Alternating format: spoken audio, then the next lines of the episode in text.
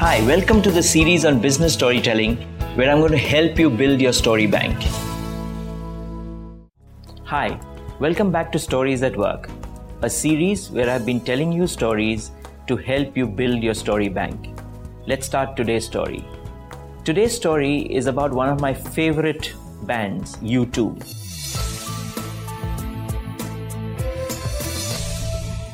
In 1976, four teenagers, Bono, The Edge, Adam Clayton, and Larry Mullen Jr., were studying in the same school when they decided to form a band. They called it U2. In 1980, they released their first album, and clearly they were very good. Now, one of the band members, Adam Clayton, the bass guitarist, suffered from mild depression during his teenage years. Subsequently, all the pressures of performing at his best, touring, drove him to alcohol. The alcoholism made Adam Clayton very difficult to put up with for the rest of the band members, but they did. They worked with him and they kept him. Fast forward to 1987, U2 is now touring the US with their fifth album, The Joshua Tree. They have reached Tempe, Arizona for two back to back concerts on the 3rd of April and the 4th of April.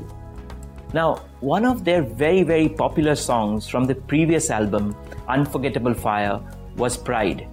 The third verse of Pride was about the assassination of Martin Luther King. Now, as they were practicing and getting ready for the two concerts, Bono received a death threat.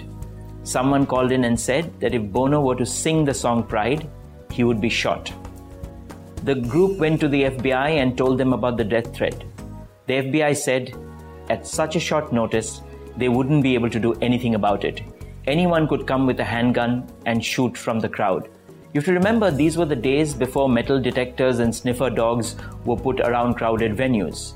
So FBI basically asked them to either cancel the concert or at least not sing the song. U2 decided that they would do none of the above, which is they would continue with the concert and sing the song. With a bit of fear and trepidation, they went into the concert on the 3rd of April. There was a little more trepidation when they sang the song Pride, but nothing happened. But that, that night at the backstage, their manager, Paul McGuinness, said, You know what? I think they were planning to shoot on the 4th of April. Now, 4th of April is the anniversary of the assassination of Martin Luther King. This freaked out Bono, but he still decided to go ahead with the concert. The next day, on the 4th of April, they did the concert. Towards the end of the concert, Bono decided to sing the song Pride. He was really, really scared.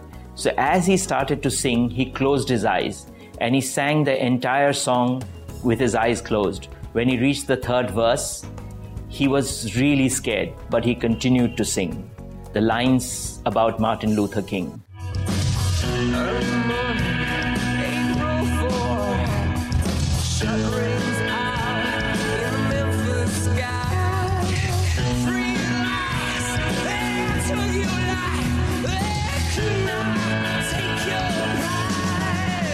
Once he finished singing the song, Bono opened his eyes, only to figure out that Adam Clayton, the bass guitarist, was standing in front of him playing with his back to the audience.